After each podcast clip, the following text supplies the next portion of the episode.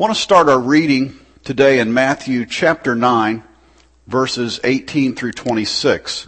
And we welcome you today to High Point Church of Brandon. It is so good to see each of you. And for those of you that are not with us today in person, but are listening through some other form of medium, then we just invite you to join in with us for a time of study this morning. Matthew chapter 9 verses 18 through 26. While he was saying this, a ruler came and knelt before him and said, My daughter has just died, but come and put your hand on her and she will live. Jesus got up and went with him, and so did his disciples. Just then a woman who had been subject to bleeding came for 12 years, came up behind him and touched the edge of his cloak. She said to herself, if I only touch his cloak, I will be healed.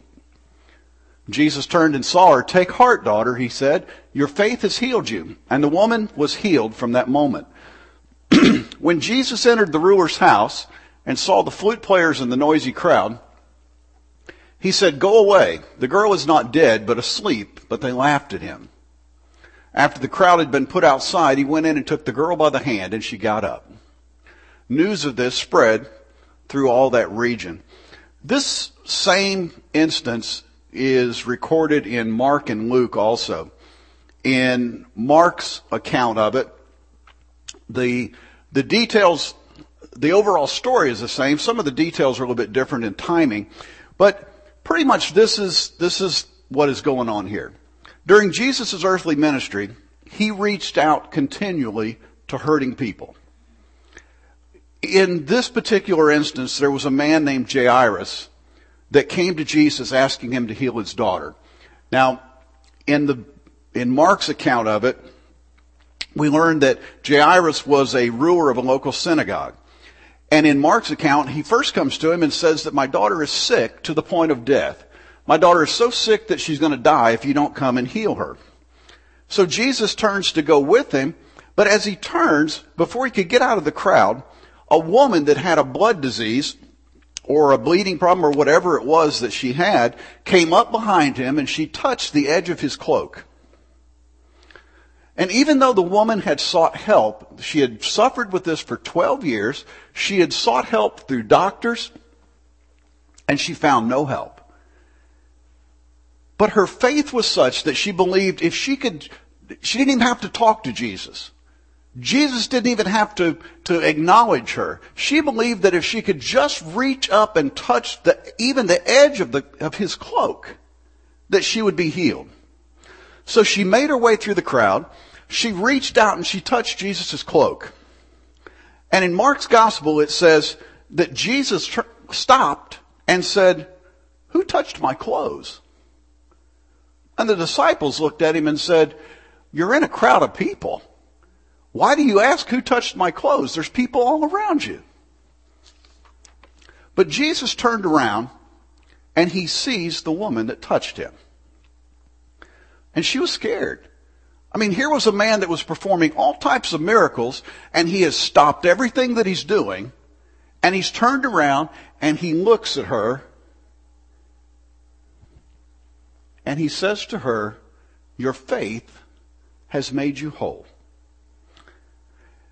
And the term made whole is from a Greek word, sozo. It's often translated as delivered. It's interesting to note that this is the same word that is used often when referring to salvation in the New Testament. This made whole is exactly the same Greek word that the writers used to talk about salvation. So we see that made whole was not just from sickness, but it was also from sin. And this particular time, I believe, when Jesus said this, he was referring to both sickness and sin. When he said, you have been made whole, I believe that she was made whole, completely whole. In John 3:17, this same word is used when Jesus said that he was sent into this world that the world might be saved. It's the same word, made whole. So we see that this, this terminology is more than just, we, sometimes we say the word saved and we kind of pass over it quickly. But it's more than just, well, you got saved. It's more than Jesus came into the world so that we can be saved. We, Jesus came into the world so that we could be made whole.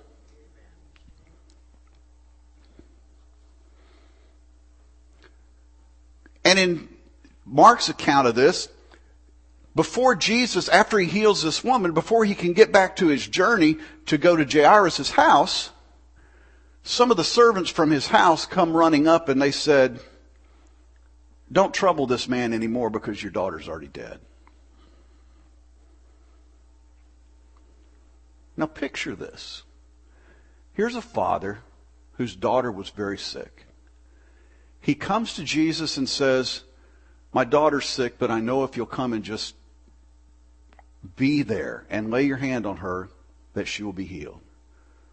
Jesus stops and he heals a woman. He sees this healing take place. And as he sees this healing take place, someone walks up and says, don't bother this man anymore because your daughter's dead. Think of the hurt that is in this man. Jesus turns around and this was his response. Don't be afraid. Just believe. I believe that when Jesus healed, when Jesus made people whole, it wasn't just people that were sick. It was people that were hurting. It was people that were afraid because there was healing taking place even here. And that's what I really want us to look at today is what did Jesus do? Who did Jesus reach out to? And what healing did he really perform? So Jesus continues on to Jairus' house, but he had everyone stay behind, all the rest of his disciples and all these followers, and he only took Peter, James, and John. Matthew 5 and 23 that we read today says that when they got to the house, the flute players and the noisy crowd were already there mourning. The girl had just died. Now we might look at that and say that sounds a little weird, but it was the custom of that day to hire musicians and professional mourners at a funeral. And also we have to remember that in that day, people were often buried the same day that they died. They didn't have a lot of the, the embalming process for the normal people, average people, as they did for the elite. And so people would die and they would just do the mourning process and they would take them and bury them. As far as the flute players and the mourners, early Jewish tradition required that even the poorest of husbands hire at least two flute players and one mourner at his wife's funeral. You just were expected to do that.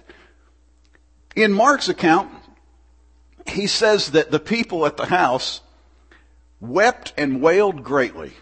They obviously had hired some good ones. That's what they did. That's what these people were professional mourners. They cried and screamed and hollered and, and fell on the ground and, and that was their job.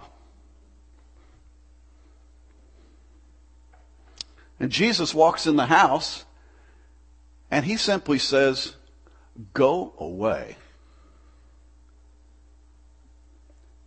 The girl is not dead, she's asleep. And they think, she's got to be dead because we're professional mourners and we're here. We've been hired. And so they laugh at him. Jesus then tells those that are in charge to put these people out of the house. Get these people out of here. When the crowd was gone, in verse 25, it says that Jesus simply reached down to the girl, he took her by the hand, and she got up. And as a result, the news of that miracle spread through all the surrounding areas. Going on in Matthew 9, 27 through 31. As Jesus went from there, the house, Jairus' house, two blind men followed him calling out, have mercy on us, son of David. When he had gone indoors, the blind men came to him and he asked them, do you believe that I am able to do this? Yes, Lord, they replied. Then he touched their eyes and said, according to your faith, will it be done unto you? and their sight was restored. Jesus warned them sternly, see that no one knows about this. But they went out and spread the news about him all over that region. So here's Jesus. He's just raised this little girl from the dead. He walks outside and there's these two blind men that start following him. An interesting thing to note here is that re- they referred to him as the son of David. And by referring to him as the son of David shows that they recognized that he was the Messiah. Because remember, the Messiah was to come down through the lineage of David. So to call him the son of David says, this is the Messiah. And even though they were blind, they could see something that the Pharisees and the other religious leaders of that day could not see. Who Jesus really was. And these blind men knew who he was, and they also knew that he could heal them.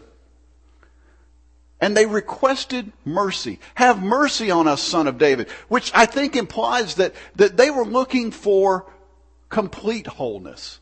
Not just to receive their sight, but to receive cleansing and, and to be forgiven of their sins and to have their spirit healed too. Have mercy on us. And Jesus asked them if they believed, and they told him that they did. And as with the other healings that we see, faith was the component in the healing. Look what he said. He touched their eyes and said, according to your faith, will it be done? Then Jesus told them to go and don't tell anybody about what happened. Now I think that's interesting because today, when you have those that travel around and, and have healing services and campaigns, it's pretty much the opposite. It's go and tell everybody what I did and have them come back and bring lots of money. Totally the opposite of what Jesus said. He said, go and don't tell anybody. Now, of course they didn't do that. And even if they would have tried, it would have been obvious to all the people that knew him that they used to be blind and now they can see. So it didn't really work out quite that way. Now, the theologians have debated why Jesus told them not to tell anyone, because Jesus did this quite often. One thought is that people came to, many people that came to Jesus were only interested in healing. They weren't interested in salvation or anything. They were sick. They knew this guy could heal them, heal me. And if, if they went and told everybody, then it could slow Jesus' travels down because he would be in this crowd so much that he could never get anywhere. So that's one thought. Another thought that says that Jesus' primary mission was one of spiritual healing. Not necessarily just physical healing, but healing the, the, the soul and the mind. In John chapter 9, verses 1 through 7, and in verses 13 through 16, we're not going to read that, but it records that Jesus healed a man that had been blind since his birth. And this controversial healing, often when Jesus healed people, it kind of raised controversy among the religious leaders. But this controversial healing gave Jesus a chance to talk about not just blindness, but he talked about spiritual blindness. And we have to realize that theologically, we are all born blind on a spiritual level, and that this blindness can only be healed through Jesus. And we will not be able to see spiritually until we come to Jesus and allow Him to heal us. Because everybody that is born because of Adam's original sin is born into sin. And when you're born into sin, you are spiritually blind. You don't see the things as God sees them. You don't see other people as God sees them. But when we receive salvation and we are saved, we are supposed to be transformed. And our eyes are open spiritually, and we should then look at things in the way Christ looks at them. And we should look at people in the way that Christ looks at them. Stay with me. We're going somewhere here. I promise. So as he got through healing these two blind men, as he's leaving, he was brought a man that was possessed of a demon and he was mute. He could not talk. It says that Jesus cast out the demon and when the demon was driven out, the man was able to speak. And the crowd was amazed and they said, nothing like this has ever been done in Israel. Now think of what that did to the spiritual leaders of that day. Here's this man who came from virtually nowhere. He wasn't a, an elite in society. He was just an ordinary man as far as everybody was concerned. But he was going around doing these things, and all of a sudden he does things and people say, nobody else has ever done this. Matthew chapter 9, verses 35 and 36.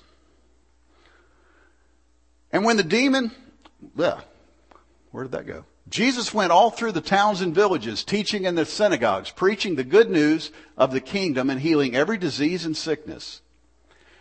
When he saw the crowds, he had compassion on them. Remember that line right there. When he saw the crowds, he had compassion on them because they were harassed and helpless like sheep without a shepherd.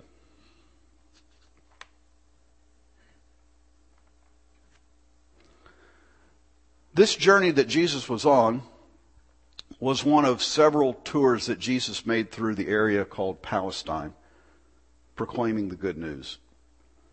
While he was on these journeys, he taught in synagogues, he, he preached in public places, and he healed all types of sickness and disease. And Jesus' teaching in the synagogues often brought about opposition from the Pharisees especially, but many of the religious leaders of the day. But the things that he said and the things that he taught and the things that he told them of who he was were validated by the miracles that he performed. When he said, I am the Messiah, he proved it because he could go out and heal somebody. Verse 35 kind of points to the threefold ministry that is mentioned several times throughout the Gospels. And because it's mentioned so many times in, in the Gospels, I believe that it indicates that this was a normal practice. This is what God, this is what Jesus did. He went about teaching, he went about preaching, he went about healing or reaching out. Preaching, teaching, and reaching. And the amazing thing is that these are all the things that the prophets said that the Messiah would do. Through all of these years, the prophets had said, this Messiah will come and these are the things he will do. And so Jesus comes on the scene and he does those things and they still don't believe. They weren't looking for the right thing. The healing that Jesus did, as we said before, was not just from sickness. Jesus realized that people were hurting in many ways in addition to their physical sickness. And since he was a, a person of, of great compassion, he sought to alleviate their suffering. Back in verse 36, it said, because of his compassion, He had compassion on them when he saw the crowds. He could have said, you know, I'm really tired. I just want to be alone. But he had compassion because he saw the crowds and he saw, it says that he, he saw them, they were harassed and helpless like sheep without a shepherd. You say, well, how did he heal people other than, than physically sick? Here's an interesting way to look at it. Let's go back to Jairus. At the point that he learns that the daughter is dead, she's not sick anymore. Jairus wasn't sick. But through healing this little girl, he healed the suffering that this father felt. It wasn't just about raising this little girl from the dead. It was about healing the hurt that this father had. And I believe that that shows us that, that Jesus was concerned about how people felt, how they hurt. And the world hasn't changed.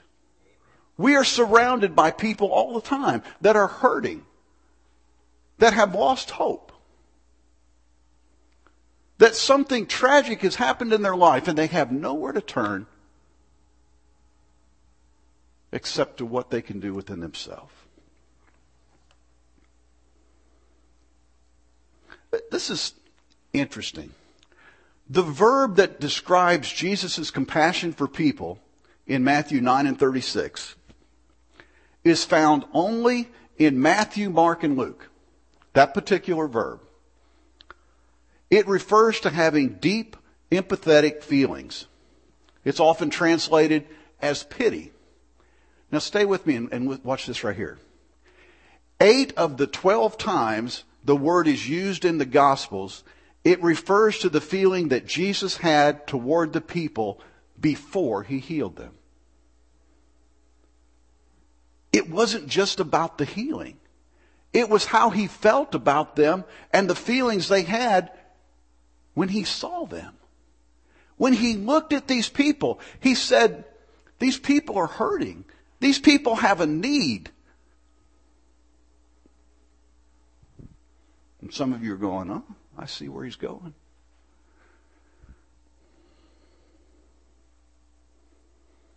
It means that Jesus was moved in his emotions in caring about someone, and as a result, he acted on his or her behalf. Verse 36 tells us that, that Jesus also recognized that people needed guidance and they needed leadership. He realized that the people that he saw in these crowds, these vast crowds of people that he traveled among, were as vulnerable as sheep without a shepherd. And the, the, the image of a shepherd in the Bible is not anything new here. It's used throughout the Bible. In the Old Testament, the Old Testament compared people to lost sheep in need of God as their shepherd. One of these references is found in Isaiah 53 and 6. It says, We all, like sheep, have gone astray. Need a shepherd. Everyone has gone astray. We need someone to lead us. We need someone to follow. When Herod heard that there was wise men from the east that came seeking after this child that was born, he called all his wise men together and he said, tell me where the prophet said that this Christ would be born. And in Matthew 2 and 6, this is how they answered him. But you, Bethlehem, in the land of Judah, are by no means least among the rulers of Judah, for out of you will come a ruler who will be the shepherd of my people, Israel. This was prophecy from the Old Testament. Jesus referred to himself as a shepherd in John 1 and 11. He came to that which was his own, but his own did not receive him. That's not the right scripture. Jesus likened the religious leaders of that day's attacks and their actions towards the people. He likened these religious leaders as wild animals attacking defenseless sheep. And because of that, he represented the good shepherd. These religious rulers were all about themselves. They were all about what's in it for me. Look at me. Look what I can do. Look at me. Look how holy I am. Look at me. I know the scripture. Look at me. I'm, I look exactly like I'm supposed to look. And all the time tearing down people and not really reaching out to anyone.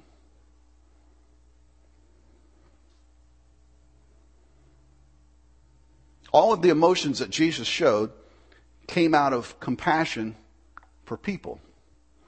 What is compassion? St. Thomas Aquinas said, I would rather feel compassion than know the meaning of it. And although I completely agree with that, I will give you a definition anyway. Compassion is an understanding of the emotional state of another. Understanding of the emotional state of another.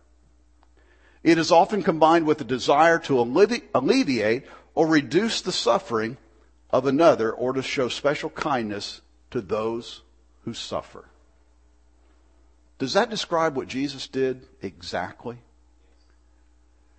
You look at a person and you say, that person is hurting. You listen to that person talk and you go, that person is hurting. That person has a need. What can I do to alleviate the pain and suffering that that person is experiencing? Here's the clincher. If we are truly called to be Christ-like, then I believe that we too must have compassion like Jesus did. And the sad thing uh, is that many Christians are content to be Christians for and by themselves. They hold the gospel to themselves, content to sit in their own little room and feast upon it all alone. I got mine. But I'm hurting. Well, you can get yours the same way I got mine. It's not what Jesus did. This is not the compassion of Christ. It's true that at times Jesus did desire to be alone. There's times it said that he, he went away from the crowd. But it's also true that more often than that, he was out among the people. He went and saw, and he had compassion. And I believe that's exactly what we need to do. We need to go and see and have compassion. You see, if we really look, we don't have any problem finding those that are hurting. Because there are millions of hurting people in the world today. But it's easy not to see if we never go and look. Go and see and have compassion. We can pretend that we don't see them. Or as Jesus did, we can reach out to those that were hurting.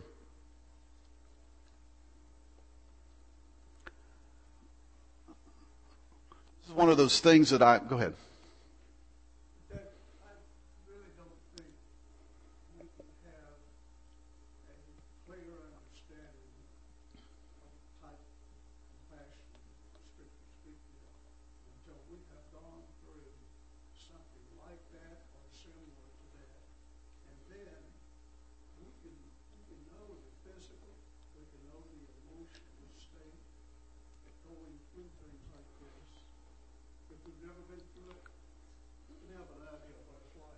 That's right.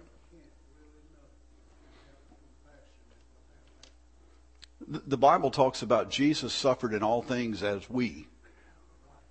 And because he suffered in those things, he knew what it was like to hurt. Those of us that have been hurt and have had those feelings of, of being hurt and being crushed should be all the more aware of those around us that are hurting.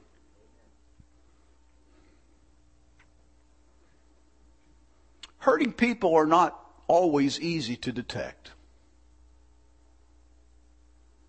especially in church. Stay with me for just a minute. Hurting people are not always easy to detect, especially in church. You say, well, why is that? Well, because many people believe that church is the place where you come and you hide your hurts and you act like everything's fine. Why? Because a lot of people have been taught that's the way you're supposed to do it.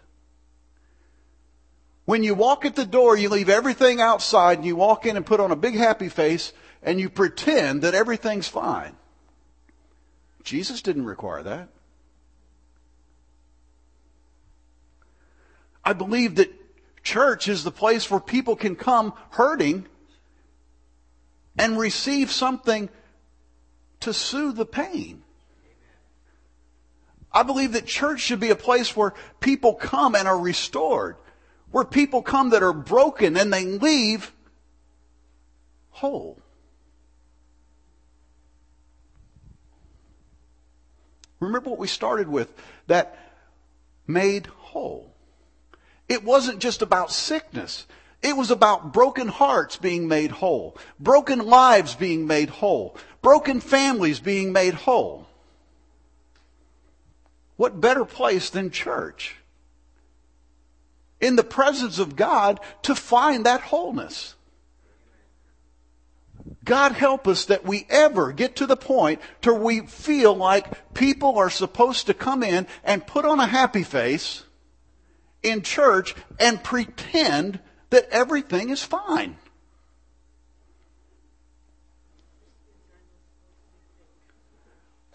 Right. Some people believe that Christians should never be sick. So you just come and you, you sit there and pretend you're not sick. You know what? If you're sick, call on the elders of the church and they'll anoint them with oil and they'll pray for them and they'll be healed. Well, I don't really want to interrupt the service. You're not interrupting the service. That's what the service is about. That's what church is about. Church is about people being made whole.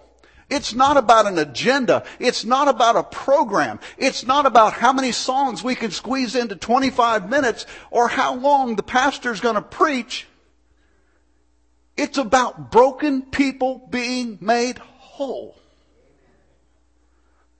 And when we get to a point to where broken people are not made whole, we are not doing God's will.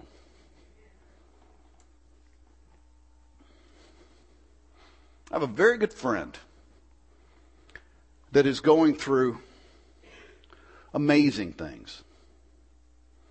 Many of y'all have met him. His name is Ray. He came to church a few weeks ago. And Ray wouldn't mind me telling this because he is just rejoicing right now. About two weeks ago, he went into a detox center to try to help deal with his crack cocaine pro- problem. He's going on about two weeks now that he hasn't smoked crack. And he came into my office yesterday and he stood there and he was like, God has changed me. God has delivered me. I have dealt with this for 40 years and God has delivered me. And I said that to say this. He said, I had something today happen to me that was just unbelievable. Really? And I wasn't sure if it was unbelievable good or unbelievable bad, but he told me. He said, I had this person that's a Christian come and witness, again in air quotes, to me. And this person has talked to me about God before. It's a neighbor.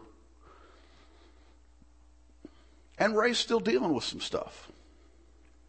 You don't spend 40 years in substance abuse and you walk out and you're just, yeah. And he said, as this person was witnessing to him, he said, I realized, and I don't say this for my own anything. He, he said, I realize why I love you. Okay.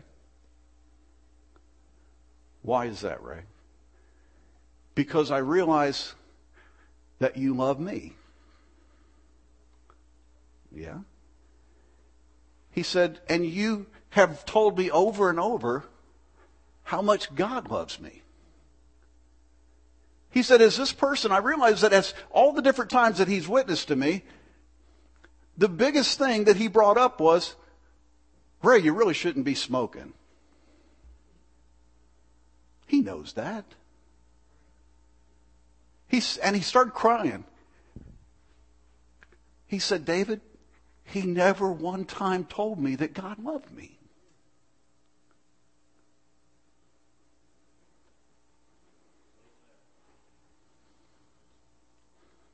He said, That's not what it's about. He said, He doesn't know what God has done for me. He doesn't know how God has changed me.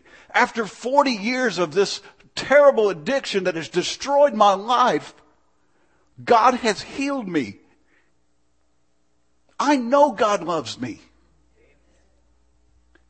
And as I thought, I'm sitting there and I've been studying about compassion and how we should have compassion for those that are lost.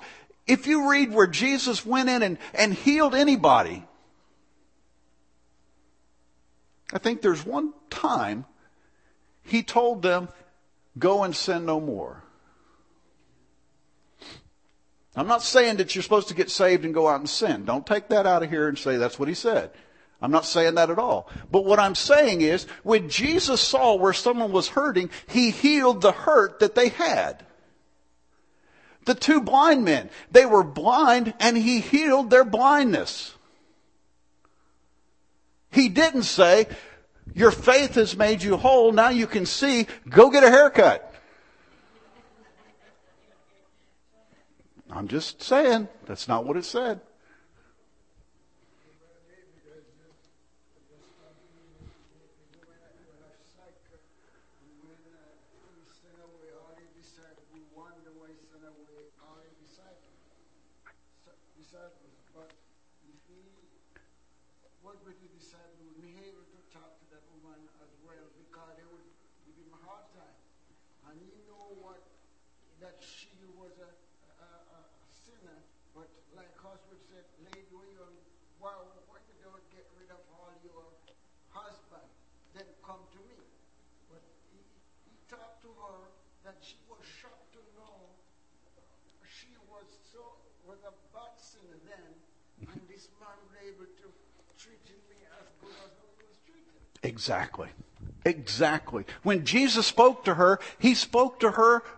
like he loved her and not like he was judging her. And she knew that he knew about her life.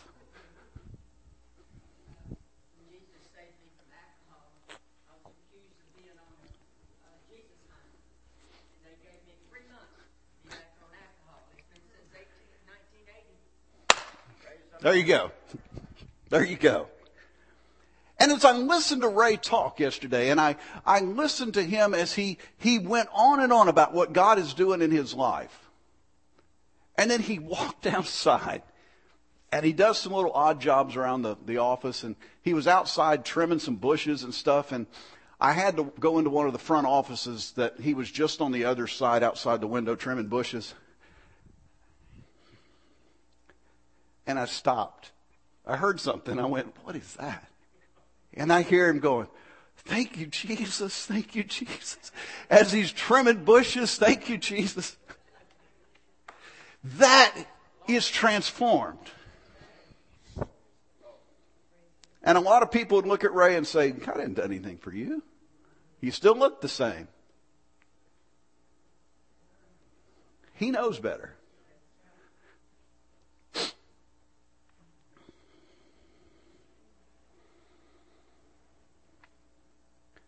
The people that came to Jesus had all types of hurts in their lives, and he never turned them away, and neither should we.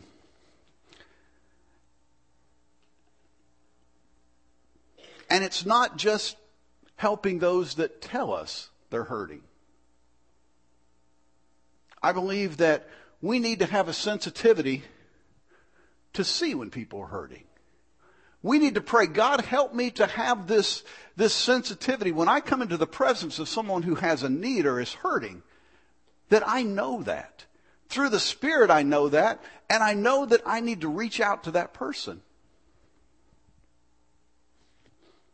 Not so caught up in our own world and our own problems that we can't see the hurt around us. Now, let me say that about this. Hang on just a second. I'm not saying to ignore your own pain. I'm not saying ignore your own hurt, but I'm saying that in the middle of all your pain and all your hurt, you can still reach out to other people. Brother Ashley.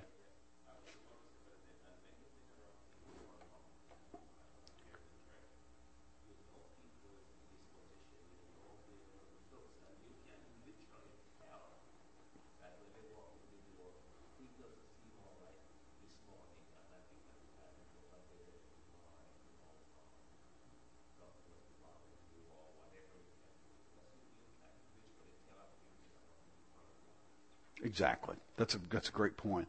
And you know, here's another thing. If we're at church and, and we really feel that there's someone that is, is hurting, there is nothing wrong with going up to that person and putting your arm around them and say, I love you. And just pray with them. What's it going to hurt? What's it going to help? It might change everything in that person's life just to know that you care.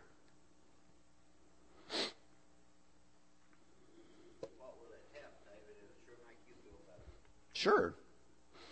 I think as Christians, we often fail in this area. Sometimes, in spite of what we call ourselves, we act like we just don't care about people. And without knowing it sometimes, we use that we're so busy as an excuse not to have to care. If I stay busy doing other things, then I don't have to care about other people. And I know this has become kind of a common and maybe even a trite saying, but is that what Jesus would do?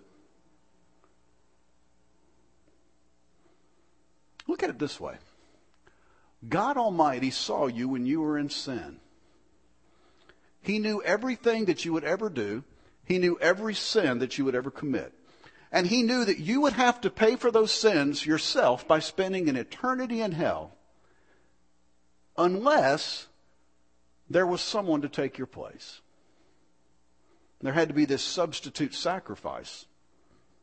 And he had compassion on all of us, and he sent his son to bear our sins on a cross. And although Jesus lived a perfect and sinless life, he died a cruel death that he did not deserve. All this so we didn't have to. Not just so we didn't have to die, but then in addition, so that we could spend an eternity with Him. That is compassion. Charles Spurgeon said it this way, speaking of Jesus.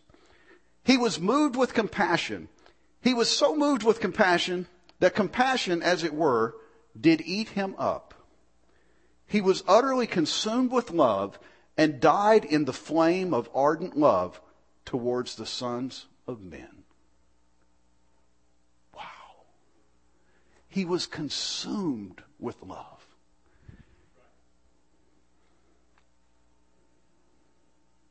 And yet, oftentimes we're too busy to help our next door neighbor. We're too busy to drive one, a person to the store who doesn't drive. We're too busy to donate time to serve food to the homeless. Or maybe we can't afford to, to give to missions so that missionaries can go to other places to tell people who are dying every day without Jesus Christ that he loves them and died to take their place. We're just, just can't. I believe there is so much more that we can do than we do now. And if you're already doing all these things, then God bless you. I'm sure He already has. And really, this lesson this morning is probably only for those that are listening online or that would listen to this in a podcast or on a CD or a tape. It's not for us. So excuse me for a moment as I speak to them.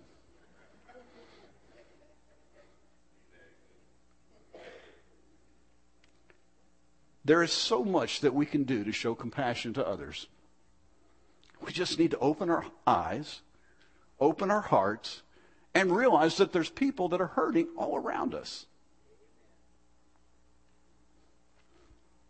And I believe that we need to not just see it, it's good that we see it. But then what do we do about it once we see it?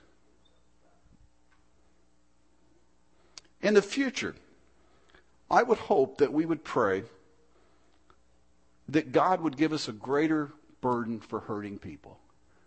God, that you would show me those people that are hurting. I have found that when you are in a mindset of God help me see hurting people, how many people you actually find that are hurting. And they were always there. We just didn't see them.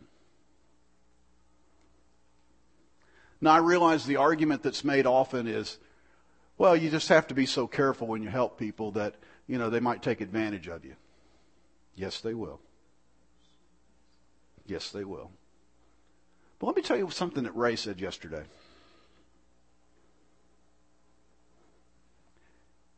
I've known him for a couple of years. He said, David, I remember the first day I walked in this door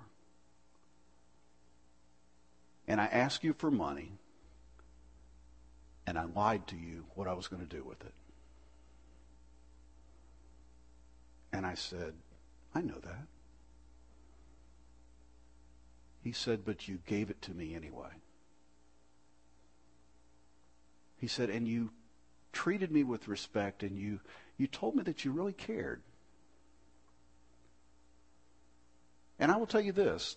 I have many people come into my office that say, I need $5 for this or $10 for that or $6.13 for this. Oh, yeah.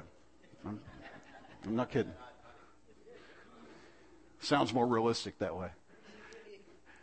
But Ray came in and he told me that he needed $10 to go to be able to stay in the Talbot house that night because he'd been there for so many days. After that, you have to pay. And I said, okay.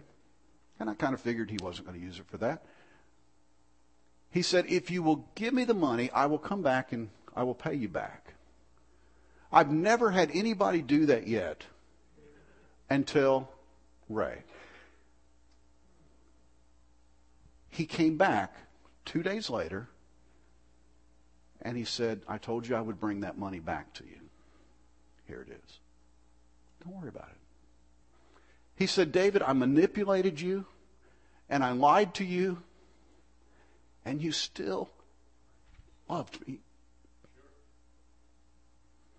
Yeah, sometimes when we help people, they will take advantage. But you know what? If they see the love of God in our heart, if they see the love of God in our lives, isn't it worth it? And there's going to be those that never come back. When Jesus healed the, the ten lepers, I believe it was, they all walked away. How many came back? One, two, one. It was one. I think.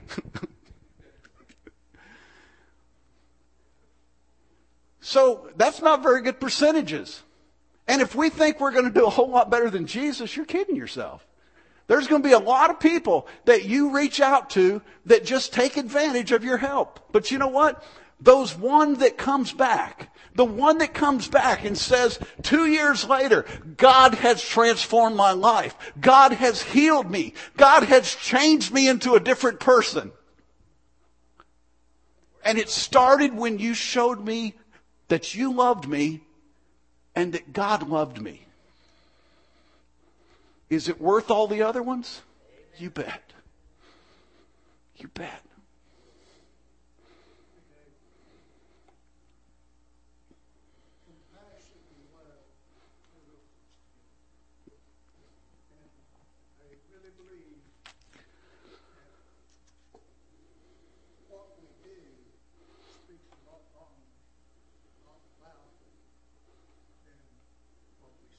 Absolutely.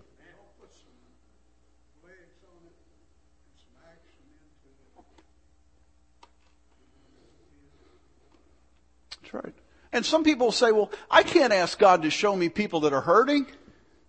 He might actually do it. Yes, he just might do that. And there's an old saying, and I know it's kind of worn out, but it, it, it's saying that you might be the only Jesus that these people ever see. And in spite of that saying being kind of worn out, let me ask you this. If that's the truth, that you might be the only Jesus that they ever see, how are you portraying Jesus? Are you an accurate snapshot of Jesus? Are they seeing a Jesus who loves and cares about them deeply? Or are they seeing a Jesus that is just simply too busy and doesn't even care about their needs? We need to make sure that we're sending out a clear reflection of who Jesus is. Matthew 25 verses 35 through 40. For I was hungry and you gave me something to eat. I was thirsty and you gave me something to drink. I was a stranger and you invited me in. I needed clothes and you clothed me. I was sick and you looked after me. I was in prison and you came to visit me. And then the righteous will answer him, Lord, when did we see you hungry and feed you or thirsty and give you something to drink? And when did we see you a stranger and invite you in or needing clothes and clothe you? Or when did we see you sick or in prison and go to visit you? And the king will reply, I tell you the truth. Whatever you did for one of the least of these brothers of mine, you did it for me.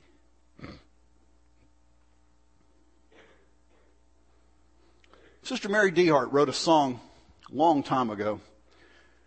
And there's one line in that song that says this When you speak, does the world think of Jesus? When you speak, does the world think of Jesus? We have so many wonderful examples throughout the gospel of the compassion of Christ. How he reached out to those that were around him. Have we truly followed his example? Let me ask you this. If we never told anyone, would they know that we're trying to be like Jesus by our actions that we show toward others?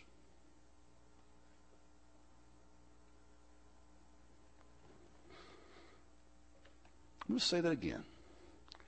If we never told anyone, would they know that we're trying to be like Jesus by our actions that we show toward others?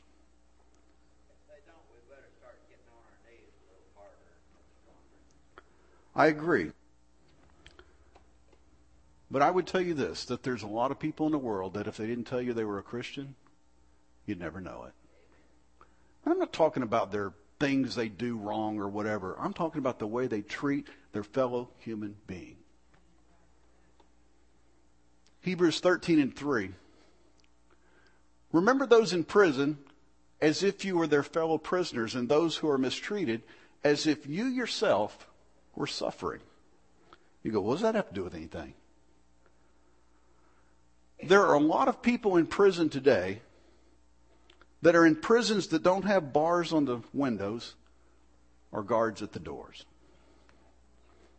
There are people that are locked in prisons of their mind. There are people that are prisoners of addictions that the devil has placed them in. There are people that are in prisons of hopelessness. There are people that are in prisons of loneliness.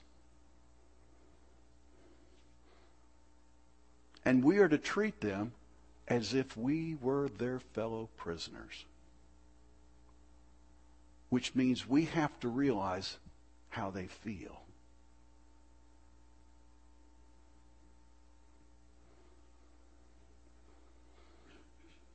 We have to show them understanding, compassion for their hurts. Goes on to say to treat those who are mistreated as we ourselves were suffering. We see someone hurting and, and we treat them as if we were hurting. How do we approach that person if it was me?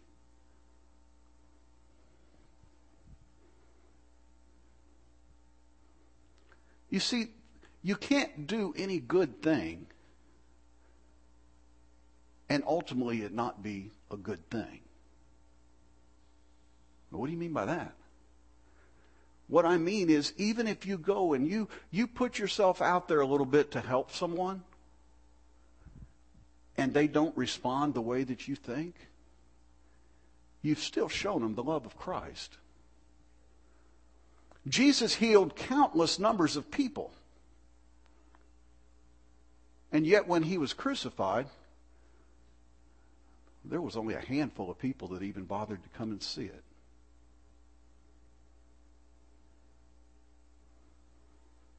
And yet, we think our results should be so much better. I want every person that I reach out to to fall on their knees and repent right there on the spot. Remember, a lot of the people that came to Jesus for healing only came to him for healing. They didn't care about what he was saying. They didn't care about the gospel that he was, he was telling them about. They just didn't care. They were sick and they wanted to be healed. And he healed them anyway. And let me tell you this, if you reach out to somebody and you show them that you love them and you show them the love of Christ, at least they know that there's someone that loves them and that God does love them. That's exactly right.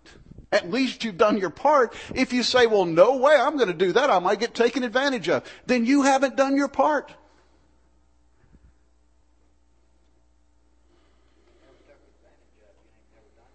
That's right. Would you bow your heads this morning? Lord, we thank you today for the compassion that you have shown to us. As we leave this place today, would you help us to purpose in our lives to be the image of you to the world? Lord, I ask that you would give us a desire to reach out to hurting people. Help us to be willing to pray with and for others. Help us to be willing to comfort someone that is hurting. Help us to be willing to listen to someone that needs to talk. Help us to show that there is hope in you to someone that feels hopeless or helpless. Help us to be a friend to the friendless and lonely. Help us to be sensitive to the hurting of others. And Lord, help us to be a light and a reflection of you in a dark and hurting world. We ask it all in Jesus' name. Amen. God bless you.